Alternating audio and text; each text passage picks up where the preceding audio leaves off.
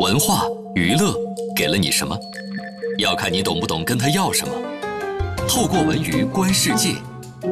文娱世界观。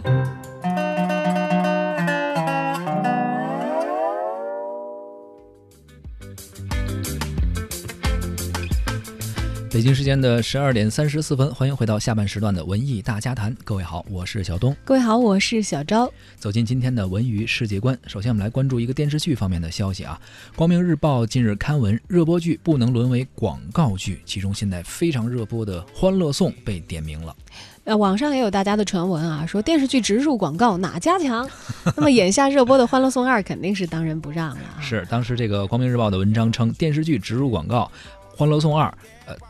做的太严重了啊！这件事情，根据片尾显示的明谢的商家名单可知，说该剧中有各种植入广告品牌超过了五十家，广告品牌也是五彩缤纷，植入的方式也是五花八门，从场景到剧情，从台词到道具，真可谓是软硬兼施，无孔不入。有人说，如此野蛮带货，让《欢乐颂》成了广告颂。这话虽然有一些偏颇啊，但是豆瓣评分直线下滑到五点二的这个诱因，估计这也算是其中的一项。没错，除了剧情拖沓、人设。走偏等等共识之外呢，广告多到令人发指，让人随时有出戏感，也是不争的因素。举个例子啊，在新一季的这个剧情中啊，比如主角樊胜美，她我们都知道，第一季的时候她干了十年的人力资源主管啊，还不太得志，呃，但是呢，在这一季里边竟然被猎头公司挖去做植入品牌公司的理财顾问，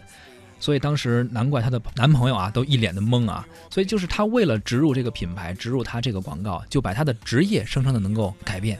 当然还有一些改变啊，比如说这个第一女主安迪，以前为了突出她的这个海归精英人设啊，喝的是这个进口的高档矿泉水儿，但是呢，这回由于有广告商的强力介入啊，在二里头已经变成非常接地气的国产大陆货了。所以就类似于这样的吧，违背原来的剧情设置啊，违背原来的人物身份的这些广告植入，呃，加上生硬的镜头安排、别扭的出场走位，呃，对于好剧的口碑来说，还是有很大的伤害的。文章最后指出，植入广告的数量或属于制片方的质量自制的范畴，广电部门的行业监督范围。但是，植入广告的内容呢，显然要以广告法等升级版的法律法规来调整和规范。再说回到这个观众和电视剧的关系啊，其实谁也不是傻子，为了商业的利益，制片方或多或少的会选择牺牲一些艺术性啊，为了赚钱嘛，他想找到这个艺术性和利益之间的一个平衡。但是呢，观众也有自己的一个选择的权利。如果说出品方为了商业利益不顾自己的品牌，